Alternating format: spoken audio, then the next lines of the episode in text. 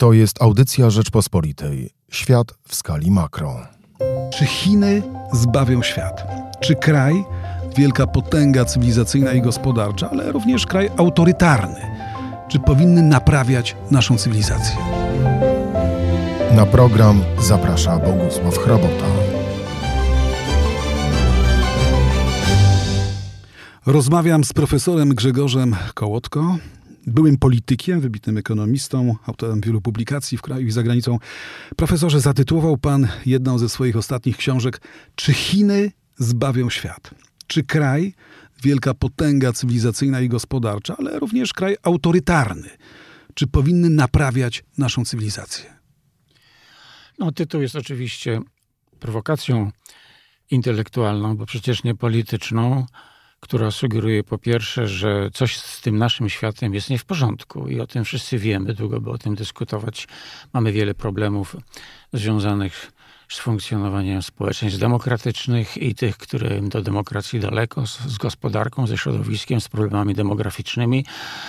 I jest pytanie, kto jaką rolę może odegrać w tym, żeby zmniejszać ułomności tego świata, usuwać usterki, poprawiać kondycję cywilizacji, ludzkości, światowej gospodarki, nadawać globalizacji, którą uważam za nieodwracalną, właściwy kierunek. I z tego punktu widzenia no jest oczywiste, że są dwa kraje plus jedno ugrupowanie, które odgrywają rolę kluczową.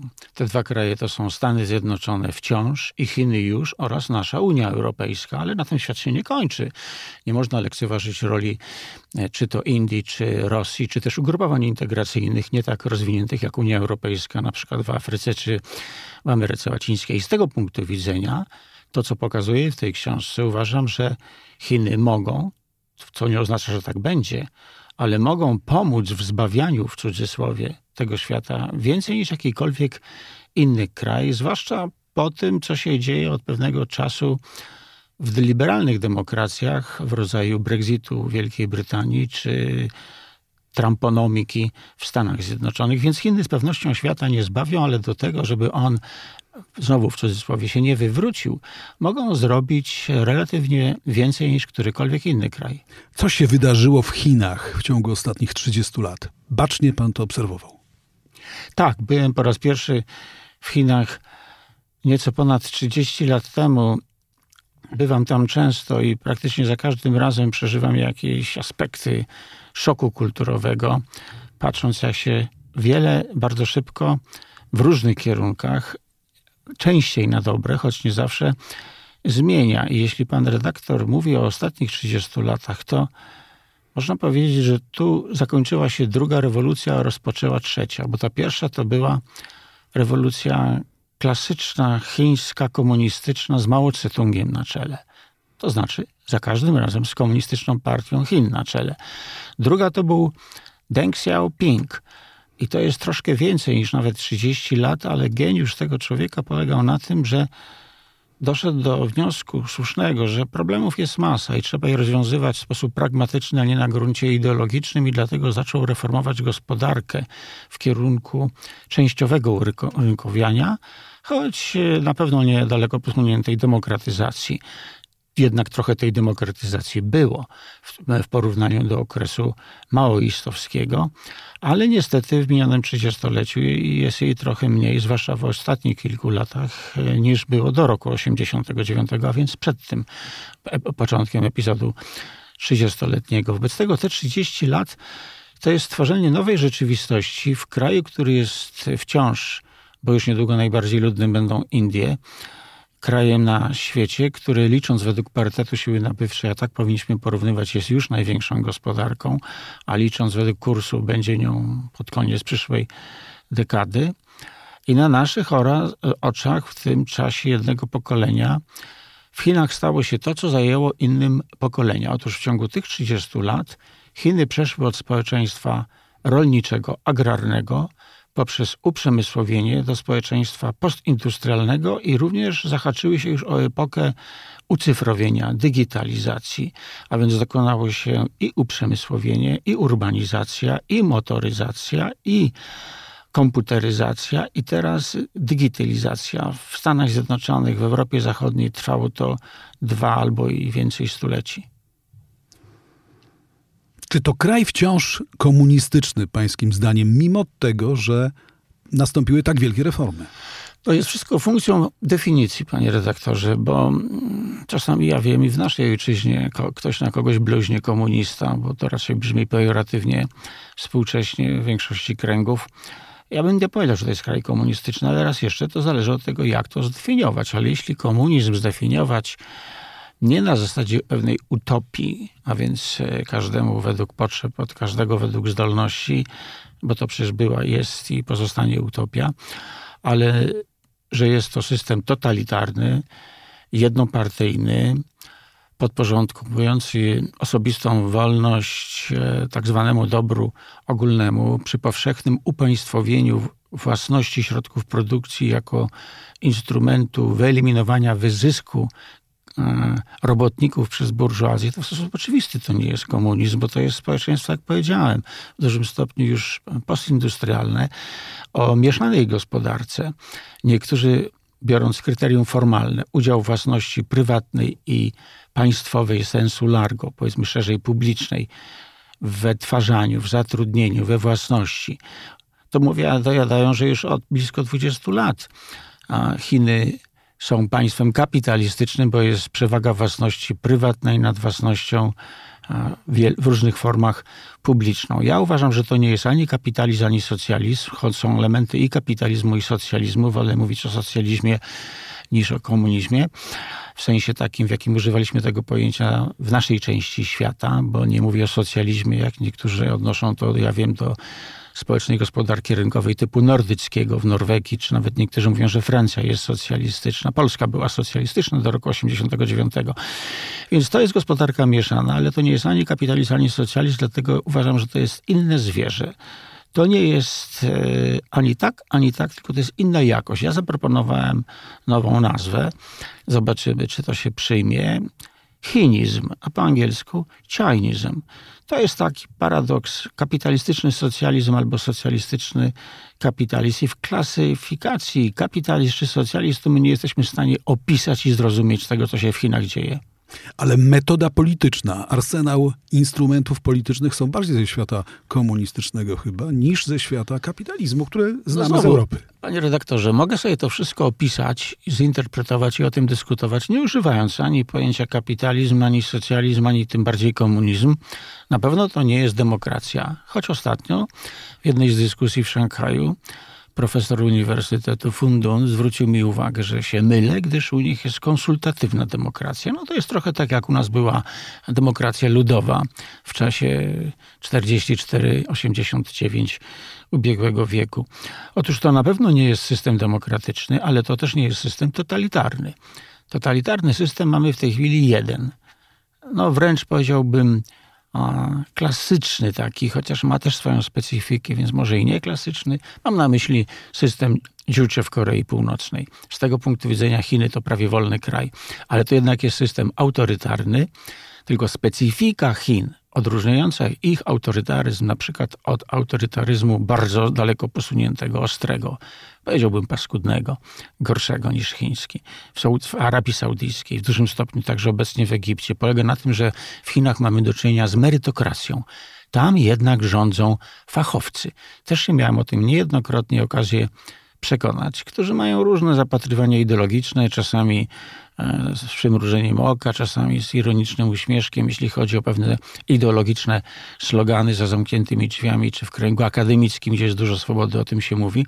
Więc ja bym powiedział, że to jest system autorytarny, ale merytokracja, która potrafi właściwie zdefiniować problemy gospodarcze i nie tylko, które ten kraj, to społeczeństwo ma i w sposób profesjonalny, technokratyczny, wiele z nich rozwiązywać, z tym także niektóre w interesie szerszym niż tylko chińskim, stąd ten wątek globalny, o którym mówiliśmy w pierwszym pytaniu. Nie boi się pan, że Chińczycy będą chcieli eksportować swój model polityczny na zewnątrz? Przed tym ostrzega w takim głośnym artykule z F T, z Financial Times, János Kornai.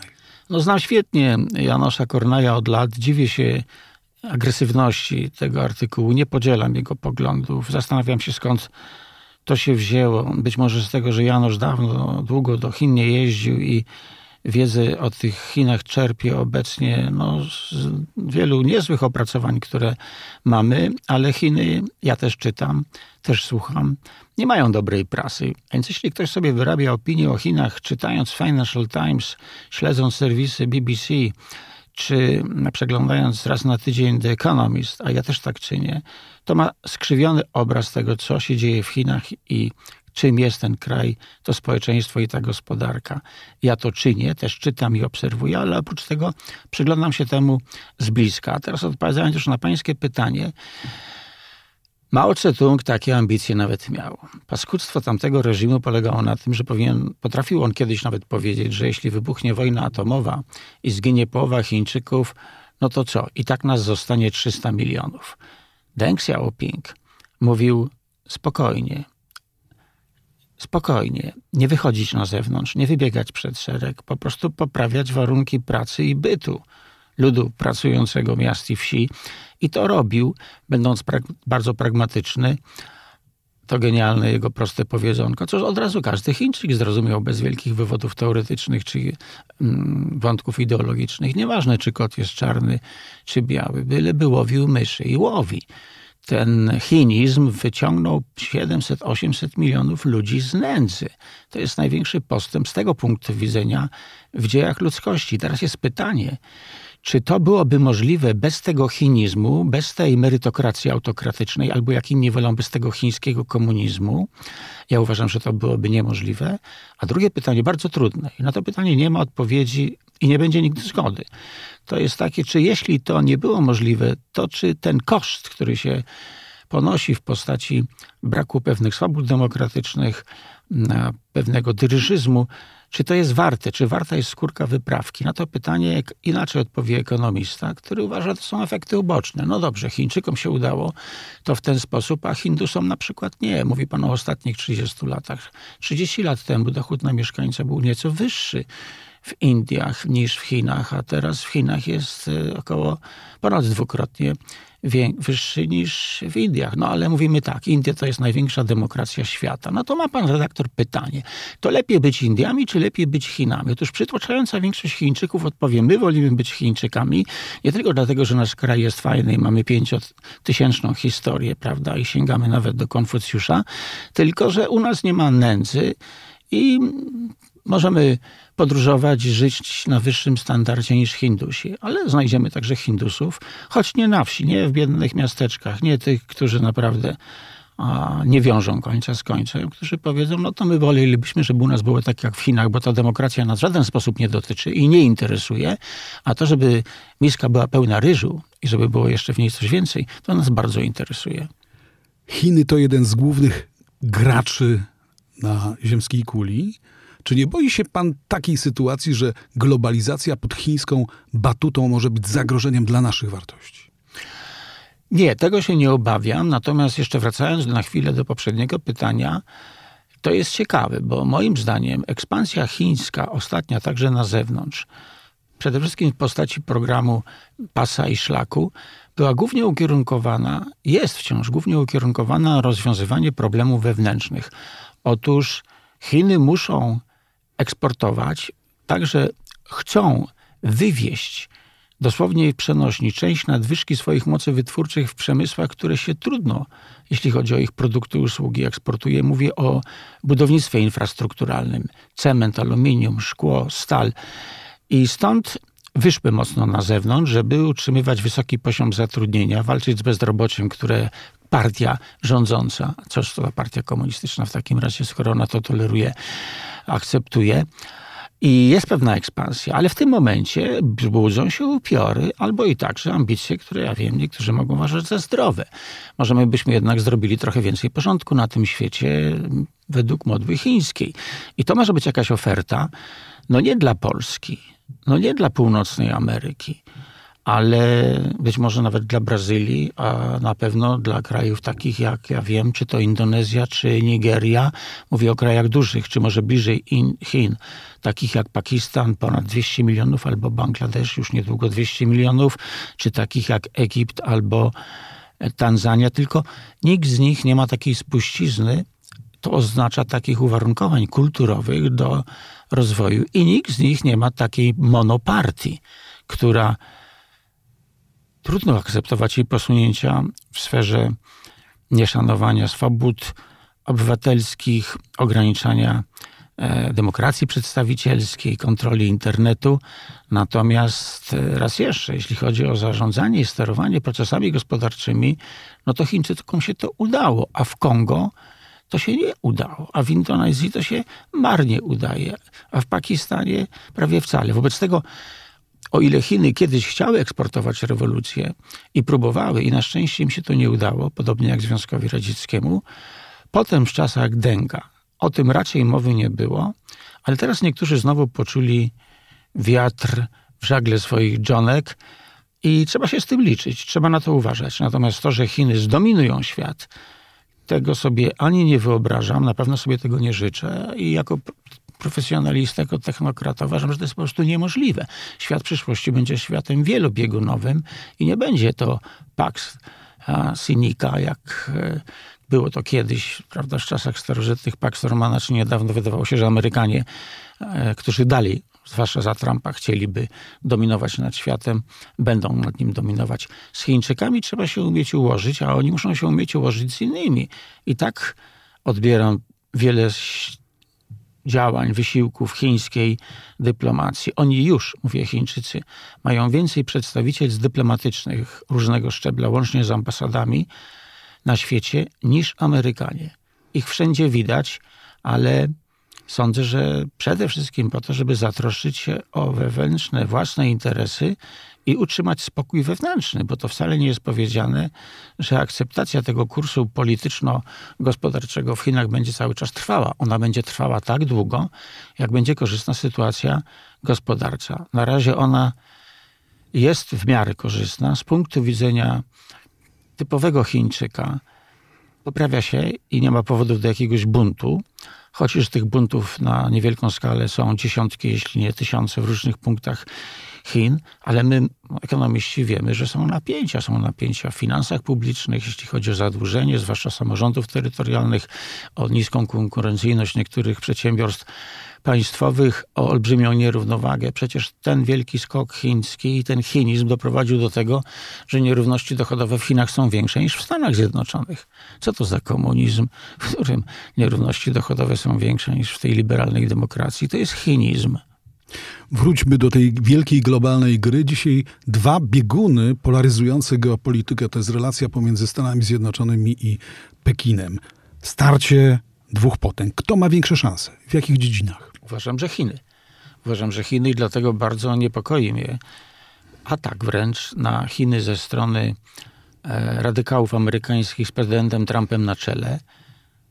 Twierdzę, i długo by o tym można mówić, że zdecydowanie bardziej racjonalnie zachowuje się Unia Europejska, głównie pod wpływem Francji, prezydenta Macrona i Niemiec, kanclerz Merkel, którzy dobrze rozumieją to, że wyrastanie coraz to większej potęgi chińskiej jest nie do zatrzymania.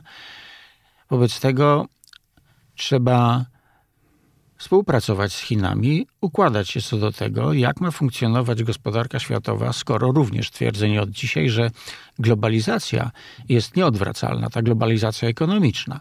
Ja się wcale nie dziwię, że Chiny są za tą globalizacją, a na przykład Stany Zjednoczone pod prezydentem Trumpa nie za bardzo, bo nikt tak nie skorzystał w ciągu tych minionych trzydziestu lat, o których pan na wstępie, na wstępie wspomniał, jak Chińczycy.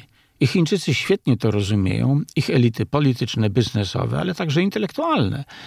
I myślę, że również przytłaczająca większość ludzi tam pracujących w różnych sektorach, że ta globalizacja powinna być dalej korzystna dla Chin. Dlatego tak wiele mówią o win-win, czyli inkluzywnej globalizacji, że mają się wszyscy dzielić owocami tej globalizacji. Tak interpretują swoją ekspansję zewnętrzną w postaci programu inicjatywy Pasa i Szlaku. Natomiast inni mają obawy, że no jak czasami żartuję, to win-win może się okazać dwa zero dla Chińczyków, żeby oni nas nie ograli, budując tutaj port, a tam autostrady, tutaj lotnisko, a tu pożyczając na rozbudowę sieci energetycznej, a tutaj przyjmując tysiące studentów, akurat lada dzień znowu będę na Uniwersytecie w Pekinie wykładał na programie M B A dla grupy kilkudziesięciu studentów na temat Leadership at the Era of Globalization. Wszyscy oni z kilkudziesięciu krajów świata przyjeżdżają na roczny program finansowany przez Chińczyków. To jest kraj wciąż na średnim poziomie rozwoju,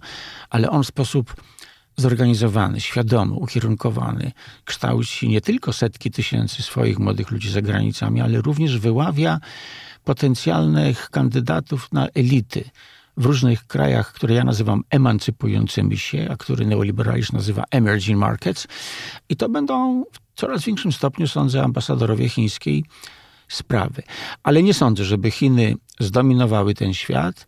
Trzeba szukać nowego modus operandi.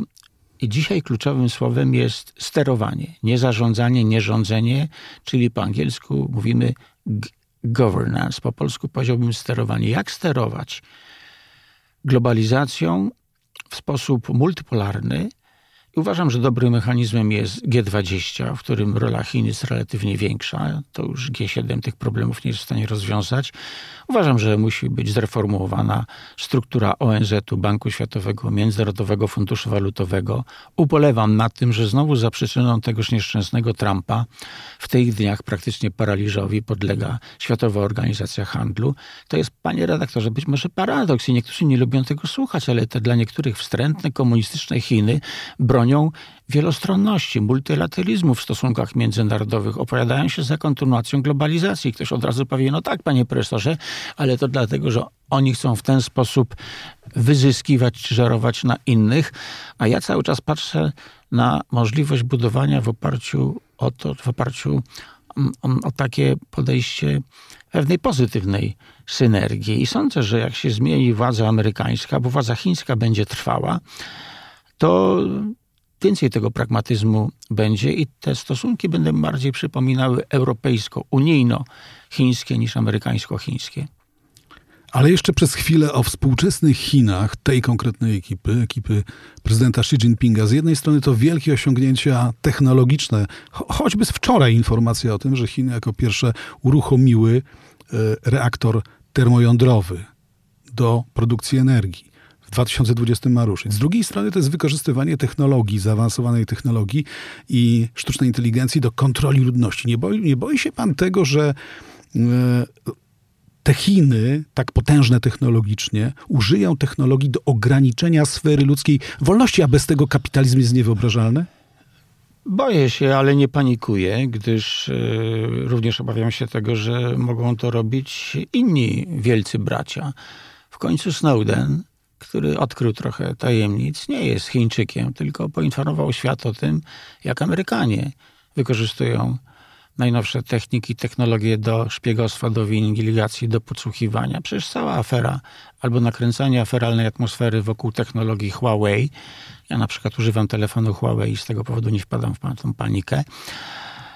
No, sprowadza się do tego, że zarzuca się Chińczykom, chociaż nikt nie udowodnił, nikt nie udowodnił Huawei, że ich osprzętowanie służy szpiegowaniu, że chodzi o to, żeby właśnie inne firmy zachodnie opanowały te rynki i one będą nas szpiegować. Bo ja się po prostu w ogóle obawiam tego nowego, wielkiego brata i z tego też punktu widzenia, ale to teraz przenoszę się na sekundę do Korei, gdzie ta technologia nie jest tak dobra, ale właśnie inwigilacja jest daleko posunięta, to temu Orwellowi po prostu brakowało wyobraźni, jak on pokazywał, jakie to będą techniki w terroryzowaniu psychicznym czy psychologicznym społeczeństwa.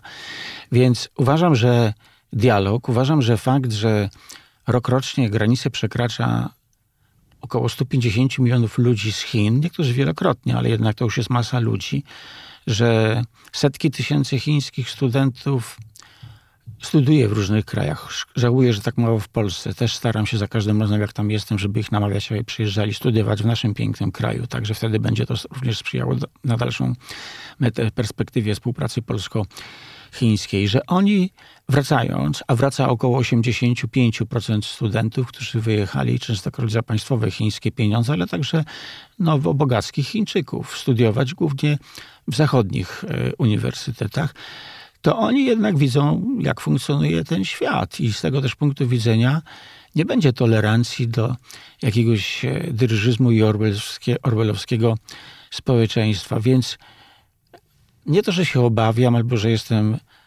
wystraszony, natomiast staram się do tego podchodzić realistycznie i cały czas podkreślać, że im więcej pluralizmu, im więcej tolerancji, im więcej otwarcia, im więcej wielosektorowości, tym lepiej. Ja na przykład w tych Chinach będąc, nie krępuję się mówić prawdy tego, co myślę, także publicznie, choć może słownictwo jest wtedy troszeczkę inne nawet niż tutaj w naszej zupełnie szczerej, otwarciej rozmowie. Do studentów mówiąc nie mam żadnych zahamowań. Dyskusje w kręgach profesjonalnych, nie z dziennikarzami, pan wybaczy, panie redaktorze, ale z moimi kolegami po fachu, z profesorami. One się niczym nie różnią od moich dyskusji z profesorami amerykańskimi. To są ludzie o otwartych umysłach, krytyczni, samokrytyczni i im się również bardzo wiele w Chinach nie podoba. To jest trochę tak jak Polska lat siedemdziesiątych. Coraz mniej albo coraz więcej wśród nas takich, którzy nie pamiętają lat siedemdziesiątych, ale czasami przypominam też taki fajny rysunek Szymona Kobylińskiego w ówczesnej polityce, kiedy jest facet nad michą, nad kubłem i podpis był: powiedzieli mi morda w kubeł, ale na szczęście mu kubeł był pełen żarcia. Ale ja bym powiedział, że to jest jednak trochę więcej, trochę dalej, a także dzięki temu, że jest internet. Przy czym tak, no Chińczycy kontrolują to w ten sposób, że mają swoje WeChat, a nie zamerykanizowane instytucje, że mają Weibo, a nie Facebooka. Mnie się to nie podoba, mnie to nawet irytuje, bo w momencie, kiedy ląduję w Chinach, część aplikacji w moim telefonie przestaje działać, bo jest Made in U S A, ale Chińczyk od razu powie, a jak ja ląduję w San Francisco albo w Nowym Jorku, to przestają moje działać, bo to jest Made in China. Nad tym, panie redaktorze, trzeba pracować, żeby to nie miało takiego znaczenia. A jeszcze jedna uwaga, tu bardzo istotna. Ja sądzę, że stąd się wzięła wielka część problemu tej wojny handlowej i tego, co nazwałem niedawno drugą zimną wojną, którą jednak proklamowały Stany Zjednoczone, a do których trochę niechętnie dołącza się Unia Europejska. A teraz już nawet mówi oficjalnie prezydent amerykański czy jego wice, także jak Pence był w Polsce, że Chiny i Rosja, albo Rosja i Chiny. To są nasi wrogowie, to są nasi przeciwnicy. Z wrogami, z przeciwnikami się walczy, a z konkurentami się trzeba zmierzać, trzeba współpracować. To jest także inne słownictwo, ale to o coś innego chodzi. Otóż oni nie wytrzymali nerwowo, zwłaszcza ci Amerykanie radykalni, jak zorientowali się także po wystąpieniach prezydenta Xi, przywódcy tzw. partii komunistycznej, że Chiny nie zamierzają pójść w kierunku zachodniej, liberalnej demokracji i pełnorkwistej gospodarki rynkowej, tak jak my to rozumiemy. Xi może sobie to nazywać socjalizmem z chińską charakterystyką, już do tego się odniosłem. Socjalizmem to ma tyle samo wspólnego, czyli niewiele, co i z kapitalizmem, bo też niewiele, to jest ten chinizm, ale potem Chiny także ogłosiły, i to jest może nawet ważniejsze dla tego Zachodu, dla jego obaw, program Made in China dwa tysiące dwudziesty piąty. I wskazały na główne sektory, gdzie idą gigantyczne środki. Wszystkie środki są ograniczone, ale gigantyczne środki, zdecydowanie większe niż w Stanach Zjednoczonych czy w Unii Europejskiej w stosunku do naszych produktów brutto, na cyfryzację, na automatyzację, na biotechnologię, na techniki kosmiczne, na postęp w tych sferach, gdzie ten Zachód cały czas miał tą wielką przewagę i wykorzystywał również nas, krajów na dorobku, nazywając nas emerging market. A teraz Chińczycy no, praktycznie chcą być co najmniej równym, a niektórzy uważają, że nawet równiejszym niż ci z tego Zachodu. I to jest dla nich irytujące. Trzeba to przyjąć do wiadomości i znowu raz jeszcze układać się, a nie próbować pokonywać Chiny, bo Chiny są nie do pokonania. I ostatnie moje pytanie. Jak Polska, my Polacy, powinniśmy i czy powinniśmy układać relacje z Chinami? Przede wszystkim w ramach Unii Europejskiej. Przede wszystkim w ramach Unii Europejskiej, bo inaczej to Polska jest bardzo małym krajem. Ja mówię często, jestem z małego, wielkiego kraju, prawda? Małego z perspektywy chińskiej, jak tam jestem, ale wielkiego duchem, dorobkiem, osiągnięciami, kulturą. Ale z punktu widzenia Chin, kraj, który wytwarza mniej niż dziewięć dziesiątych światowej produkcji, to jest partner mało istotny. Bez tego Chiny złożyły do jednego kosza, który teraz już ma siedemnaście elementów, bo dołączyła także, została dołączona Grecja. siedemnaście plus jeden to są kraje, szesnaście krajów, z czego jedenaście to są państwa członkowskie Unii Europejskiej, od Estonii aż do południowo-zachodnich Bałkanów plus Grecja. To jest ciekawe, że w tej figurze nie ma na przykład Białorusi i Ukrainy, które są zdecydowanie krajami tej geografii, ale nie tej geopolityki. I w ramach tego ugrupowania pewne projekty infrastrukturalne są rozpatrywane z perspektywy chińskiej, ale my jesteśmy krajem znaczącym, a możemy być dużo bardziej znaczącym wewnątrz Unii Europejskiej. Wobec tego nie należy ani się odżegnywać, ani wybiegać przed orkiestrę, tylko być aktywnym uczestnikiem europejskiej, unijnej polityki w stosunku do Chin, a nie podporządkowywać się w tej sprawie, a mam wrażenie, niestety, że ostatnio od kilku lat, jeszcze nie na początku rządów PiSu, ale nieco potem, tak właśnie się dzieje, nie podporządkowywać się dyktum nowego wielkiego brata z, z drugiej strony oceanu. Przecież to, co Polska zrobiła, jeśli chodzi o odrzucenie oferty Huawei, jeśli chodzi o instalacje, inwestycje w nasz system nowoczesnej e, technologii informatycznej pięć G, to jest ewidentne uleganie szantażowi Stanów Zjednoczonych.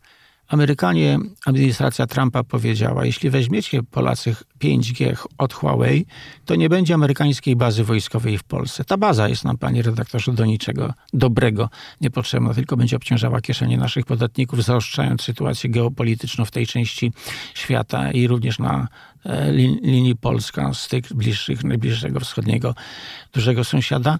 Mówię o Rosji. I mamy brać jakąś technologię amerykańską, wiadomo, że i gorszą, i droższą. Zupełnie nieekonomiczne i złe polityczne postępowanie.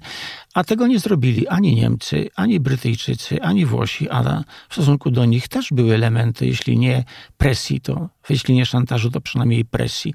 Więc nie mówię brać, bo chińskie, tylko po prostu zachowywać się rozsądnie i pragmatycznie, godnie. A jeśli już, to w ramach Unii Europejskiej. Akceptować chińskie inwestycje bezpośrednio w Polsce? Oczywiście, że tak. Jeśli one na dłuższą metę podnoszą nasze miejsce w łańcuchu dostaw. Bo jak spojrzeć jako ekonomista na to, o co chodzi w chińskiej grze, to ja bym powiedział, że Chińczycy walczą o to, żeby przesunąć swoją pozycję wyżej w światowych łańcuchach dostaw, w sałacowych łańcuchach wartości. Jedna trzecia chińskiego importu służy jako półprodukty, surowce i elementy do produkcji, której połowa jest potem eksportowana. Jeśli na przykład wspominam Huawei i załóżmy, że on jest zmontowany, bo jest w Chinach, to jedna ósma w nim przeszła przez zagranicę, zanim ostatecznie tam została zmontowana. To są wszystko łańcuchy dostaw i Chińczycy chcą się posuwać w górę. Nie chcą robić tylko rzeczy nisko przetworzonych o małej wartości dodanej. My, Polacy, też.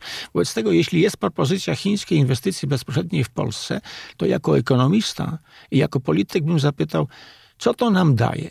No daje nam to zatrudnienie. Aha, a dochody do budżetu podatkowe będzie nam dawało? Będzie. A czy to będzie przyczyniało się do postępu technologicznego w Polsce poprzez rozprzestrzenianie i poprzez um, upowszechnianie, jeśli tej inwestycji zagranicznej będzie towarzyszyła towarzyszyły jakieś nowe techniki, technologie. Jeśli będzie nas to przesuwało w górę, to tak. Gdyby Chińczycy zaproponowali, ja wiem, że zainwestują w Polsce pięćset miliardów dolarów, to oczywiście zacząłbym to traktować jako podejrzany projekt polityczny. Ale tak nie jest. Firmy chcą tutaj inwestować, mamy je zachęcać i od tego powinny być polskie misje dyplomatyczne, działalność organizacji międzyrządowych, także lobbingowanie w dobrym tego znaczeniu. Dlatego, że to jest po prostu jedna z inwestycji zagranicznych. A jeśli są jakieś specyficzne rzeczy, gdzie można mieć pewne podejrzenia ze względu na bezpieczeństwo, czy coś takiego, to oczywiście się trzeba na tym poważnie zastanowić, a nie odbierać telefonów z drugiej strony oceanu, że nie, bo nie. A zatem pragmatyzm? Tak, pragmatyzm. A nie nacjonalizm? Pragmatyzm przede wszystkim, nacjonalizm jest czymś paskudnym, patriotyzm może być czymś pięknym. Dumny jestem z tego, że moja rodaczka odbiera Nagrodę Nobla w literaturze. Jeszcze dumniejszy byłbym, gdybyśmy mieli jeszcze parę innych nagród tego typu w naukach, ale to nie oznacza, że nie należy czytać literatury amerykańskiej albo chińskiej. Należy czytać dobrą literaturę.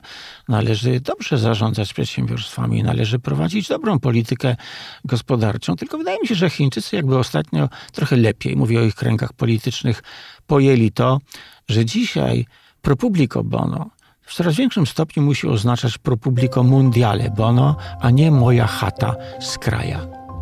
Bardzo dziękuję, profesor Kołodko, nasz gość.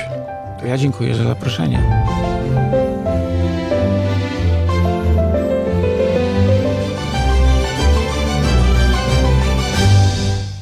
To była audycja Rzeczpospolitej. Świat w skali makro.